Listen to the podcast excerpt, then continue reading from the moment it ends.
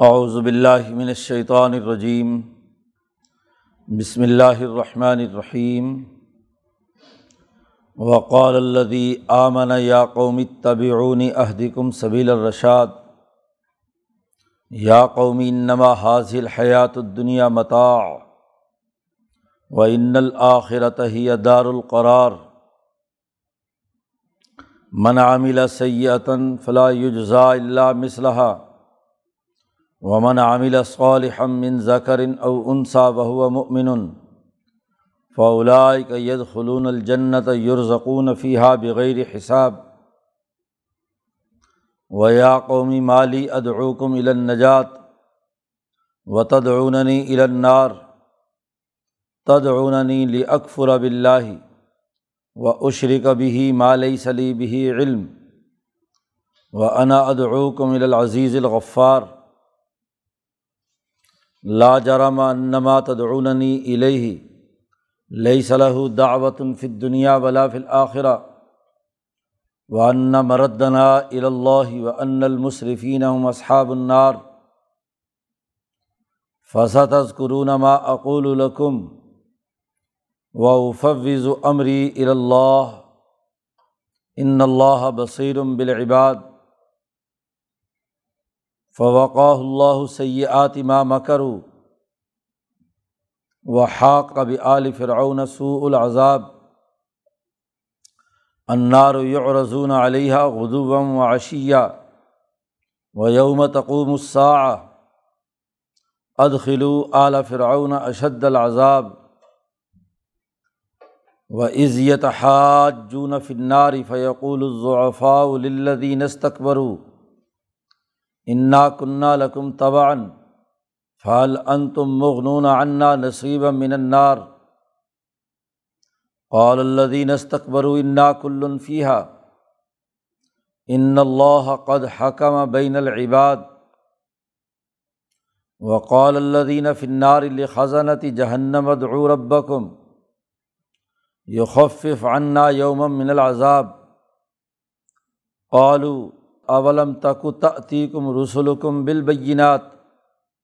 قالوا بلا قالوا فدعوا وما دعا الکافرین اللہ فی غلال صدق اللہ العظیم۔ یہ صورت مومن کا رقوع ہے۔ رجل مومن کی تقریر جو پچھلے رقوع کے آغاز سے چلی آ رہی ہے، وہ اس رقوع کے اندر بھی وہی مضمون ہے۔ فرعون کے بھرے دربار میں وہ آدمی جس کے قلب میں حضیرت القدس سے اللہ کا ایمان راسخ ہو چکا ہے موسا علیہ السلام کی صحبت اور آپ کی تعلیمات سے۔ اس میں اتنی دلیری اور بہادری ہے کہ وہ بھرے دربار میں کھری اور حق باتیں بیان کر رہا ہے اور بتلا رہا ہے کہ ایمان کی حالت میں کون کون سی چیزیں انسان کے اندر ہونا لازمی اور ضروری ہے وقال الدی آ منا اس بھرے دربار میں کہنے لگا وہ آدمی جو ایمان لایا تھا، اسی رج المومن کی تقریر ہے۔ اس نے کہا، پوری قوم کو مخاطب کر کے، یا قومی، اے میری قوم اتبعونی عہدکم سبیل الرشاد، تم میری اتباع کرو۔ جیسے میں باوجود فرعون کی نسل اور قبتی ہونے کے میں نے ایمان قبول کیا ہے، تم میری اتباع کرو، نہ کہ فرعون کی۔ پیچھے فرعون کا جملہ گزرا تھا کہ جو میری رائے ہے وہ تمہاری رائے ہونی چاہیے اور جو راستہ میں نے بتلایا ہے وہ سبیل الرشاد ہے۔ تمہاری کامیابی کا رشد و ہدایت کا وہ راستہ ہے۔ وہاں وہ اس نے جملہ کہا تھا کہ میں تمہیں سیدھے راستے کی طرف بلا رہا ہوں۔ اپنے خیال کے مطابق اس نے وما احدیکم اللہ سبیل الرشاد۔ اس کے جملے کے جواب میں اسی فرعون ہی کی قوم میں سے اس آدمی نے جو مسلمان ہوا تھا، اس نے کہا، میری اتباع کرو فرعون کے بجائے گویا کہ بالکل علیحدگی کا اعلان کر رہا ہے۔ احدکم سبیل الرشاد، میں تمہیں سیدھے راستے پر پہنچا دوں گا۔ فرعون جو راستہ بیان کر رہا ہے وہ غلط ہے۔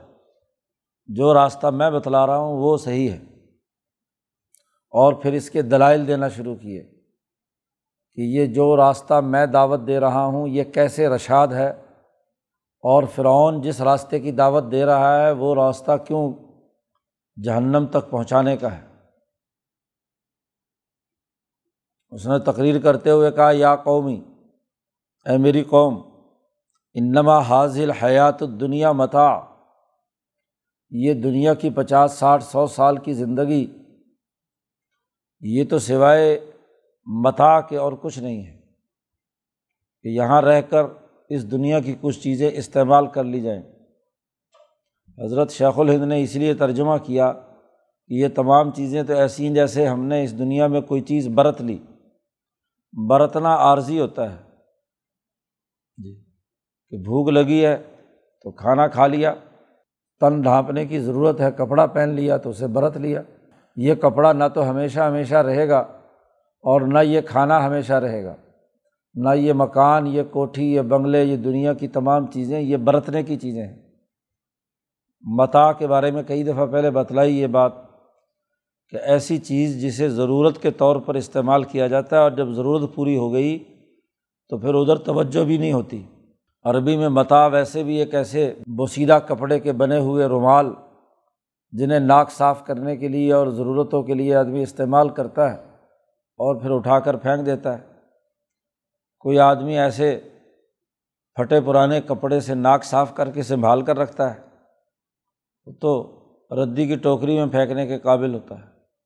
تو یہ دنیا کی تمام چیزیں متا ہیں۔ صرف استعمال کی چیزیں ہیں۔ برت لینا ہے جب تک اس زندگی میں یہاں آدمی موجود ہے۔ وہ ان الآخرت ہی دار القرار بے شک آخرت کا گھر ہی ہمیشہ ہمیشہ کا گھر ہے۔ قرار جا کر تو وہیں حاصل ہونا ہے۔ تو جو گھر مستقل ہے، ہمیشہ ہمیشہ ہے، اس کی فکر نہ کی جائے۔ اور جو صرف متا ہے، ضرورت ہے، تو وہ اس کی طرف تمام توانائیاں خرچ کر دی جائیں۔ یہ کون سی عقل کی بات ہے؟ فرعون جدھر کی دعوت دے رہا ہے، وہ دنیا کا مال و متا ہے بس۔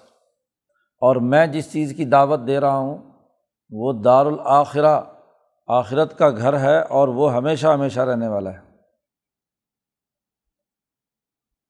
پھر میری دعوت میں اور اس کی دعوت میں ایک اور فرق بھی ہے۔ وہ یہ کہ من عاملہ سیاتن فلاں یجزا اللہ مصلحہ یہ جس عمل کی دعوت دے رہا ہے وہ برا عمل ہے۔ ظلم نا انصافی تکبر، غرور، بڑائی اپنے آپ کو ریا کاری اور سب سے بڑھ کر اللہ کے مقابلے میں شرک اور کفر۔ تو جس عمل کی یہ دعوت دے رہا ہے وہ برا عمل ہے۔ اور یاد رکھو جس نے برا عمل کیا تو اس کا ضرور بدلہ ویسا ہی دیا جائے گا۔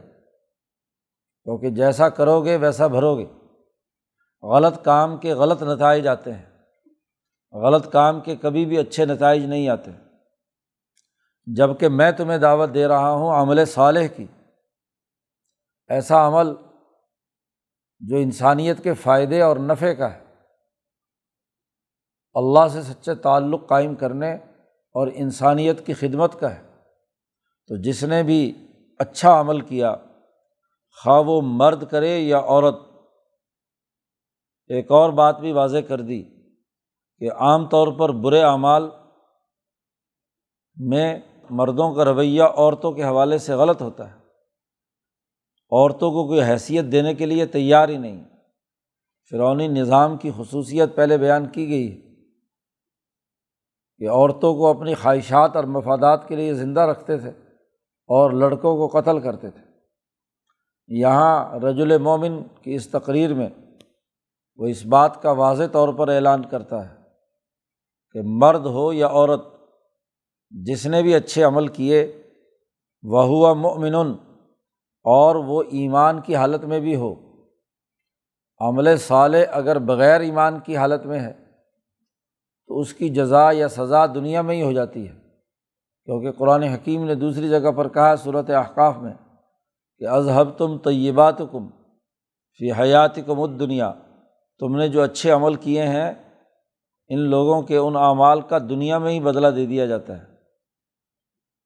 تو وہ ہوا مومن عمل صالح کے ساتھ وہ ایمان بھی حاصل کیے ہوئے فلائی کا ید خلون الجنت تو وہ لوگ جنت میں داخل ہوں گے۔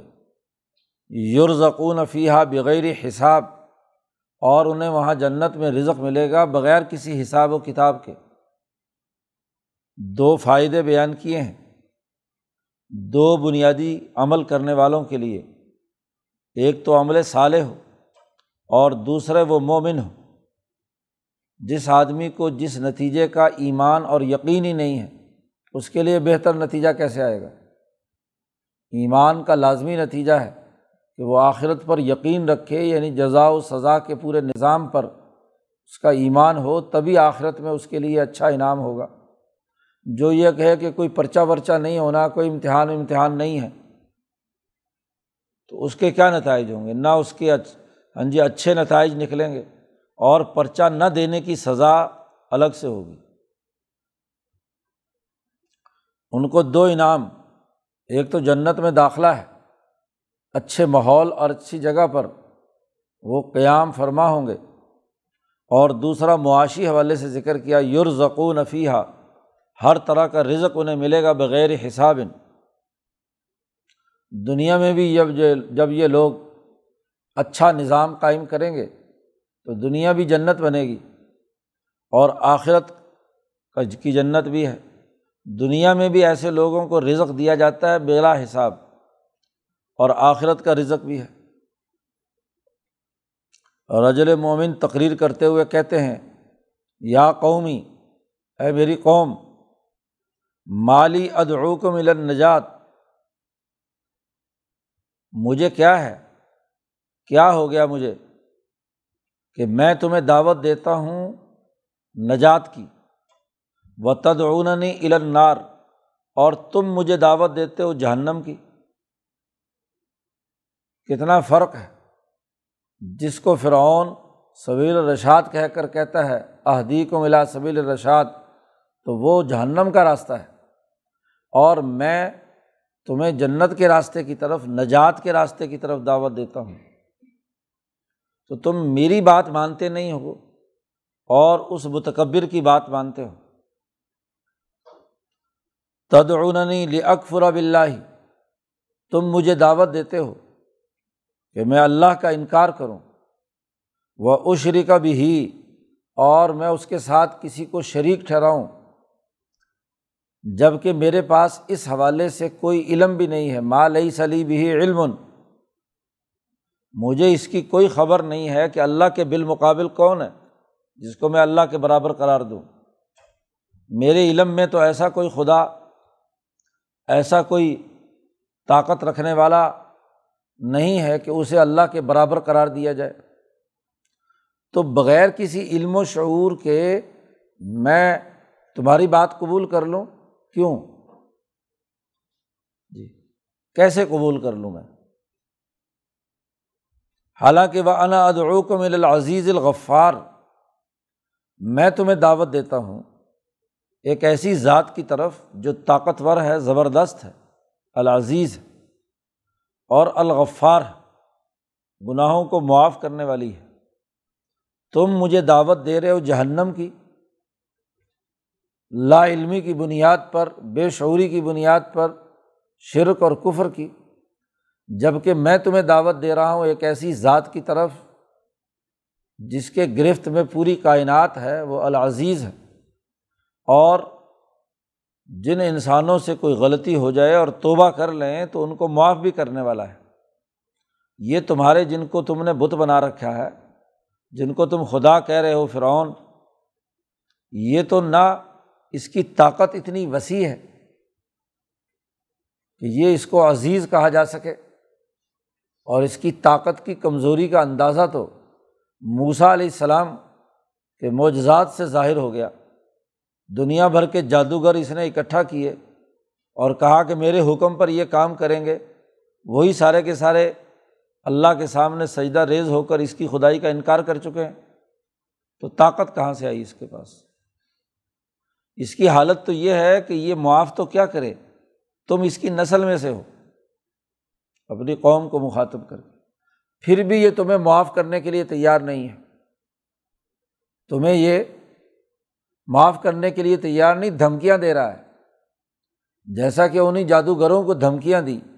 باز نہیں آؤ گے تو میں تمہیں قتل کرا دوں گا۔ ہاتھ پاؤں خلاف سے کاٹ دوں گا۔ تو اس طرح کی دھمکیاں دے رہا ہے۔ یہ تو نہ غفار ہے، نہ عزیز ہے۔ رب تو اور خدا تو وہ ہوتا ہے جو طاقت بھی رکھے اور اگر اس سے معافی مانگی جائے، غلطی ہو جائے تو معاف بھی کرے۔ لا جرم، اس میں کوئی شک کی بات نہیں۔ بالکل بات ظاہر ہے کہ انما تدعوننی الیہ، کہ جس بات کی طرف تم مجھے بلا رہے ہو، وہ ایسی دعوت ہے جس کا نہ تو دنیا میں کوئی فائدہ ہے، نہ آخرت میں کوئی فائدہ۔ لئی صلاح دعوت فت دنیا دنیا میں بھی اس کی دعوت نہیں ہے۔ دعوت تو اس بات کی ہوتی ہے جس میں کشش ہو، جس میں کوئی فائدہ ہو۔ نہ دنیا کا کوئی فائدہ ہے تمہاری دعوت اور تمہارے پروگرام میں، اور ولا فل آخرتی نہ آخرت کا کوئی فائدہ ہے۔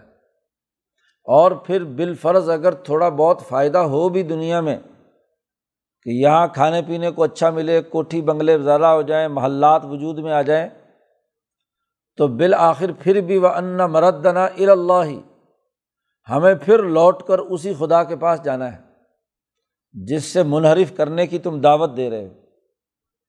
اس سے تو کوئی بفر نہیں ہے، وہیں اللہ کے پاس پہنچنا ہے۔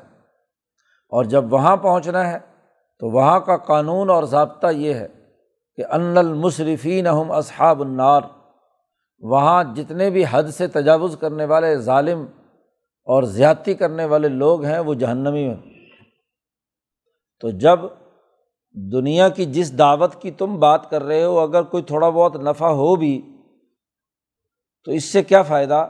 جبکہ لوٹ کر دوبارہ اسی خدا کے حضور حاضر ہونا ہے اور پھر وہاں جو ظلم اور زیادتی کرنے والا ہے، اس کے لیے سزا ہے۔ رجل مومن کی تقریر جاری ہے۔ وہ بھرے دربار میں کہتے ہیں کہ فصتز قرون ما اقول القم میں نے جو باتیں تم سے کہی ہیں، ایک وقت آنے والا ہے کہ تم یاد کر کے رہو گے۔ یاد کرو گے کہ کسی نے کوئی اچھی اور کھری بات کہی تھی۔ یہ دعوت کا اختتام ہے۔ تمام دلائل دینے کے باوجود بھی اگر کوئی نہیں مانتا تو آخری بات جو آگے کہی ہے کہ فسا تز کرونا عن قریب تم یاد کرو گے میری اس بات کو، ما اقول القم جو میں نے تم سے کہی ہے۔ باقی بات یہ ہے کہ اس تمام تر دعوت کے باوجود تمہیں یہ بات قبول نہیں ہے۔ تو میری طرف سے یہ کھلا اعلان سن لو کہ وہ افوض و امری اللہ میں نے تو اپنے تمام کام اللہ کے سفرد کر دیے۔ میں تمہارے نقش قدم پر نہیں ہوں۔ میں نے اپنا راستہ جو منتخب کیا ہے وہ اللہ کے سفرد کرنے کا ہے۔ ان اللہ بصیرم بالعباد۔ بے شک اللہ پاک اپنے بندوں کے تمام معاملات کو اچھی طرح دیکھنے والے ہیں۔ تو میں نے اللہ کے سفرد کر دیا ہے، اب تم سے جو کچھ ہو سکتا ہے کرو۔ سزا دو، یہ کرو، وہ کرو۔ تو بڑی سازشیں اور مکر و فریب قرآن حکیم کہتا ہے، انہوں نے کیا۔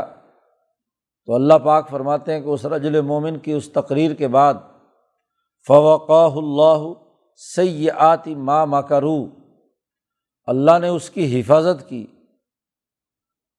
کہ جو انہوں نے اس کے خلاف مکر و فریب کے تانے بانے بنے تھے۔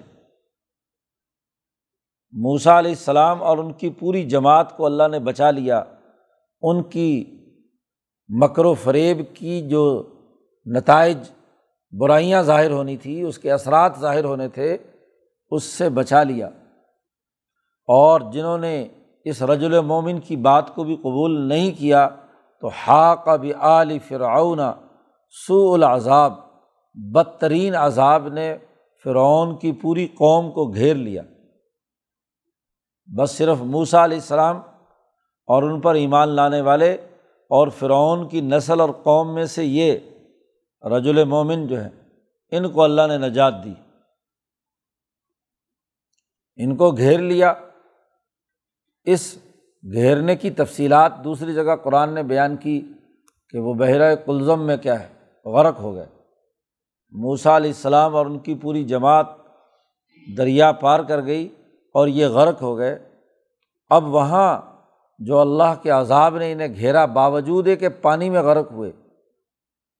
اللہ پاک اس برزخ کی حالت میں، قبر کی حالت میں ان کی سزا کا تذکرہ کرتے ہوئے کہتے ہیں کہ انار یو رضون علیہ ودوم و عشیہ۔ جہنم کی آگ صبح اور شام ان پر پیش کی جاتی ہے۔ صبح کو ایک دفعہ اس جہنم میں سے گزرتے ہیں۔ اور شام کو ایک دفعہ گزرتے ہیں۔ صبح شام مسلسل وہ جہنم کی آگ میں جل رہے ہیں۔ عذاب قبر سے متعلق سب سے بڑی دلیل قرآن حکیم میں یہی آئے تھے قرآن حکیم نے واضح کیا ہے کہ جو کفر اور ظلم کا ارتکاب کرنے والے ہیں، جب اللہ کا عذاب انہیں گھیرتا ہے، تو صبح شام وہ آگ میں جلائے جاتے ہیں۔ نبی اکرم صلی اللہ علیہ وسلم کی احادیث نے عذاب قبر کی مزید تفصیلات بیان کی ہیں کہ جو مومن ہے، یہاں سے مرنے کے بعد جب قبر میں جاتا ہے، تو اس کے لیے جنت کی کھڑکی کھول دی جاتی ہے۔ صبح شام وہ جنت کی سیر کرتا ہے۔ عالم برزخ میں جنت میں اس کے لیے جو ٹکانا تیار کیا گیا ہے۔ اس کی، اس جنت کی کھڑکی وہاں سے کھل کر اس کے لیے اچھا ماحول صبح اور شام پیدا ہو جاتا ہے۔ اور جو جہنمی ہے اس کے لیے جہنم کی کھڑکی کھول دی جاتی ہے۔ آگ کی لپٹ آتی ہے اور وہ اس کی پوری قبر کے اندر گھوم کر واپس پہنچتی ہے۔ تو انار یو رضون علیہ وضو و عشیہ۔ یہ سزا تو عالم برزخ میں ہے۔ و یوم تقوم السا پھر وہ دن جس میں قیامت قائم ہوگی، تو پھر وہاں اگلا مرحلہ اس عال فرعون کا شروع ہوگا۔ اد خلو اعلی فرعون اشد العذاب، ان کو حکم دیا جائے گا کہ اب سب فرعونی سخت ترین عذاب جہنم کے اندر داخل ہو جائیں۔ جا قبر کے حالت میں تو صبح ایک وقت کے لیے آگ آتی ہے اور شام کو آتی ہے۔ لیکن جب میدان حشر میں تمام کو جمع کرنے کے بعد قیامت کے دن کے بعد ان کا فیصلہ ہوگا، تو مستقل چوبیس گھنٹے کے لیے جلنا اور اس کی عذاب کے اندر مبتلا ہونا اس کا حکم دیا جائے گا۔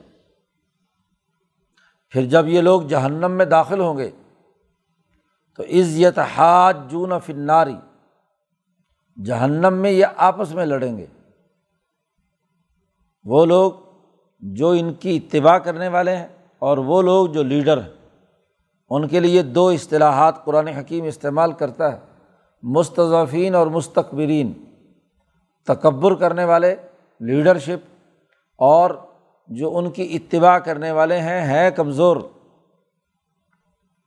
تو فیقول الضعفاء الدی نستقبر ضعیف اور کمزور لوگ متکبرین سے کہیں گے کہ بھائی دیکھو، انا کنہ لکم تبان ہم تو تمہارے متبع تھے، تمہاری اتباع ہم نے تو کی تھی، تمہارے پیچھے ہم لگے تھے۔ تو اب یہ جو عذاب ہمیں ہو رہا ہے، تو لیڈر تو تم تھے، اس لیے کیا فہل ان تم مغنون انا نصیب من النار؟ آگ کا جو حصہ ہمیں مل رہا ہے اس میں سے کچھ تم لے لو، ہمارا کوئی بوجھ کم کرو۔ ہمیں کیا ہے؟ جی یہ بوجھ اٹھا لو ہماری طرف سے تم بھی، کیونکہ لیڈر تم تھے، فائدے تم نے اٹھائے، خدائی کا مزہ تم نے چکھا، تو اب ہمیں تھوڑا بہت ریلیف تو دو۔ ہم تو تمہارے پیچھے تھے۔ قول اللہ دین استقبرو اور پھر اس کے جواب میں یہ متکبرین تکبر و غرور کرنے والے کہیں گے، انا کل فیحہ تمہیں معلوم تو ہے کہ ہم سب اس جہنم کے اس عذاب میں مبتلا ہیں۔ اور اب ہم تمہارا عذاب اس لیے نہیں اٹھا سکتے کہ ان اللہ قد حاکمہ بین العباد۔ کہ اللہ تعالیٰ نے بندوں کے درمیان فیصلہ کر دیا ہے۔ تو جو فیصلہ اللہ نے کر دیا سزا و جزا کا، جس کے لیے جتنی سزا ہے وہ اسے ہر حال میں بھگتنی ہے۔ تو اس لیے اب ہم تمہاری کوئی مدد نہیں کر سکتے۔ اب جب یہ مستضفین جو آج بڑے بڑے لیڈروں کا ہاں جی تھیلا اٹھائے پھرتے ہیں اور ان کے ایجنٹ بنے ہوئے ہیں، وہاں جا کر جب یہ دیکھیں گے کہ لیڈر تو ان کے عذاب میں کوئی تخفیف نہیں کر رہے، ان کا کوئی حصہ، بوجھ کا نہیں اٹھا رہے، تو مایوس ہو کر جہنم پر جو دروغ مقرر فرشتے ہیں، ان مقرر فرشتوں سے کہیں گے قول اللہ دینہ فن ناری لخذاناتی جہنم۔ جہنم کے جو خاصنین ہیں، جو اس کا نظم و نسق اور انتظام کرنے والے دروغے ہیں، ان سے کہیں گے یہ کہ تم ہی ہمارے لیے اپنے رب کی سے دعا مانگو، ادعو رب کم اپنے رب سے یہ دعا مانگو۔ کہ یخف عنا یوم من العذاب، کہ ایک دن کے لیے یہ عذاب ہم سے کم کر دے۔ تو تم چونکہ جہنم کے دروغے ہو، تو تمہاری بات اللہ میاں ضرور سنے گا۔ تم اللہ سے دعا مانگ کے ہماری کس مصیبت کو کوئی کمی کرو، کوئی ایک آدھ دن کی رہائی تو ہو، یہ روز کا عذاب، روز کا عذاب، تو کچھ تخفیف کر، ہو جائے۔ وہ فرشتے کہیں گے اولو اولم تک تعتیکم رسول کم بالبینات؟ کیا تمہارے پاس تمہارے رسول واضح دلائل لے کر نہیں آئے تھے؟ جہنم کے عذاب کی تخفیف کا اختیار تو تمہارے رسولوں کو تھا۔ ہم تو منتظم ہیں۔ جو آڈر ملتا ہے ہم اس کے مطابق عمل کرتے ہیں۔ ہماری دعا یا بد دعا سے کچھ نہیں ہونے والا۔ ہمیں تو حکم ہوا ہے کہ تمہیں سزا دینی ہے۔ ہم اپنی طرف سے تخفیف، تم سے عذاب کی تخفیف کا ایک ہی راستہ تھا کہ جو رسول، جو منادی، جو آواز دینے والا، جو دائی تمہاری طرف آیا تھا، تم اس کی بات مانتے؟ وہ تمہارے لیے دعا کرتا تو پھر تو کیا ہے، کچھ نہ کچھ تخفیف ہو سکتی تھی۔ ہماری دعا سے اب کچھ ہونے والا نہیں۔ ہے اولم تاکتی کم، کیا تمہارے پاس نہیں آئے تھے تمہارے رسول واضح دلائل لے کر؟ تو جہنمی کہیں گے کہ ہاں آئے تو تھے۔ قالو بلا۔ سچے لوگوں نے دعوت دی تھی۔ موسا علیہ السلام کی بات بنی اسرائیلی ہونے کی وجہ سے۔ نبتی اور فرعونی نہیں مانتے تھے کہ یہ نسلی اختلاف ہے۔ تو پھر انہیں میں سے ان کا ایک آدمی جو فرعون کی اولاد میں سے ہے، اس نے کتنی تفصیل کے ساتھ تمہیں دعوت دی تھی؟ چاہیے تو یہ تھا کہ تم اصل نبی کی براہ راست بات مانتے۔ اور اگر وہ نہیں تھا تو چلو ان کے جو نمائندے تمہاری نسل کے تھے تو اپنی نسل کے لیڈر کی تو بات مان لیتے۔ اس کی بات تو تسلیم کر لیتے۔ انہوں نے کہا ہاں آئے تو تھے۔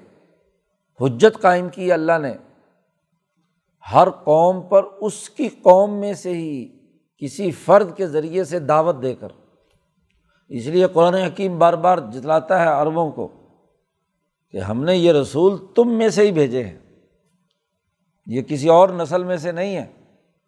آدمی عام طور پر فکر و عمل کو اختیار کرنے کے لیے اپنی نسل پر زیادہ اعتماد کرتا ہے۔ جو اس کی بولی بولے، جو اس کی نسل اور خاندان میں سے ہو، تو عام طور پر اس کی بات مانتا ہے۔ تو تمہارے میں سے ہی ہم نے نبی بھیجے ہیں۔ اور اگر موسا علیہ السلام کے بارے میں تمہارے دماغ میں ہو کہ یہ بنی اسرائیلی جن کو ہم حقیر سمجھتے ہیں، ان کا ایک آدمی دعوت دے رہا ہے، تو یہ تو ہمارا قومی دشمن ہے۔ تو ہم اس کی بات کیوں مانیں؟ تو اللہ نے حجت مکمل کر دی کہ وہ تمہاری اپنی نسل کا آدمی اتنی لمبی چوڑی تقریر کر کے تمہیں دعوت دے رہا ہے۔ قالو، کہیں گے کہ ہاں دعوت تو ہمیں ملی تھی۔ تو قالو وہ جہنم کے دروغہ کہیں گے تو پھر پکارو۔ فدعو لیکن جتنا بھی پکارو گے یہاں جہنم سے چھٹکارے کا۔ وما دعا الکافرین اللہ فی غلال۔ کافروں کی جتنی بھی دعا وہ کریں، وہ ادھر ادھر گھومتی پھرتی رہے گی۔ حضرت نے ترجمہ کیا، بھٹکتی رہے گی۔ ایک پکار وہ ہوتی ہے جو سن لی جائے۔ کوئی آدمی مصیبت میں ہو اور وہاں اس نے شور شرابہ مچایا تو بستی والے، محلے والے ان کو پتہ چل گیا اور وہ آ گئے مدد کو۔ تو وہ دعا تو وہ ہے جو پکار جو ہے سن لی۔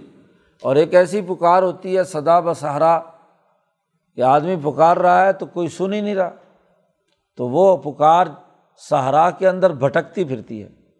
کبھی ادھر کبھی ادھر کوئی اسے توجہ دینے کے قابل نہیں سمجھتا۔ تو یہی بات وہ جہنم کے دروغے کہیں گے کہ کافروں کی جتنی بھی پکار اور دعائیں ہیں، وہ سوائے بھٹکنے کے انہیں اور کچھ نہیں ہے کیونکہ دنیا میں بھی انہوں نے اس آواز کو توجہ نہیں دی، اس آواز کی طرف متوجہ نہیں ہوئے جو امبیا علیہم السلام نے تمہارے رسولوں نے۔ تو جب وہاں تم نے اللہ کی دعوت نہیں سنی، تو آج تمہاری پکار کون سنے گا؟ اس لیے سوائے جہنم کے اور کچھ نہیں ہے یہاں تک ظلم اور متکبرین کی سزا کا ذکر کر دیا۔ ہر طرح کی دعوت کی بات ہو گئی۔ اور رجل مومن کی مثال نبی اکرم صلی اللہ علیہ وسلم کے زمانے میں سب سے بڑھ کر ابو بکر صدیق رضی اللہ تعالیٰ عنہ کی ہے۔ اور ہر ہر قبیلے میں وہ منتخب فرد جس نے حضور کی دعوت قبول کی اور اپنے قبیلے کو جا کر دعوت دی۔ جیسے ابو ذر غفاری اور رجل مومن کہ جنہوں نے جا کر اپنے قبیلے کے اندر ایمان کی دعوت دی۔ ایسے ہی جو باقی قبائل گرد و پیش کے تھے، جوہینہ ہے، مزینہ ہے وغیرہ وغیرہ، جو مکہ مکرمہ کے زمانے میں ان کے چند افراد ایمان لائے اور انہوں نے پورے پورے قبیلے کو دعوت دے کر حضور کی طرف متوجہ کر دیا۔ تو وہاں دائی بن کر حضور نہ بھی گئے ہوں۔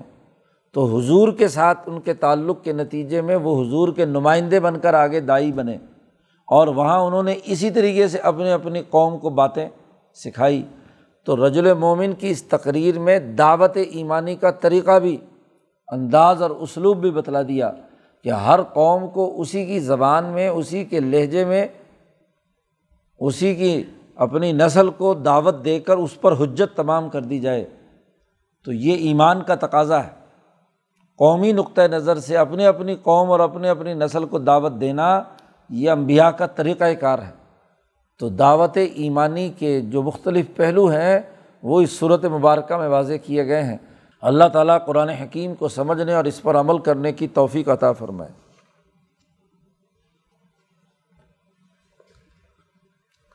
اللہ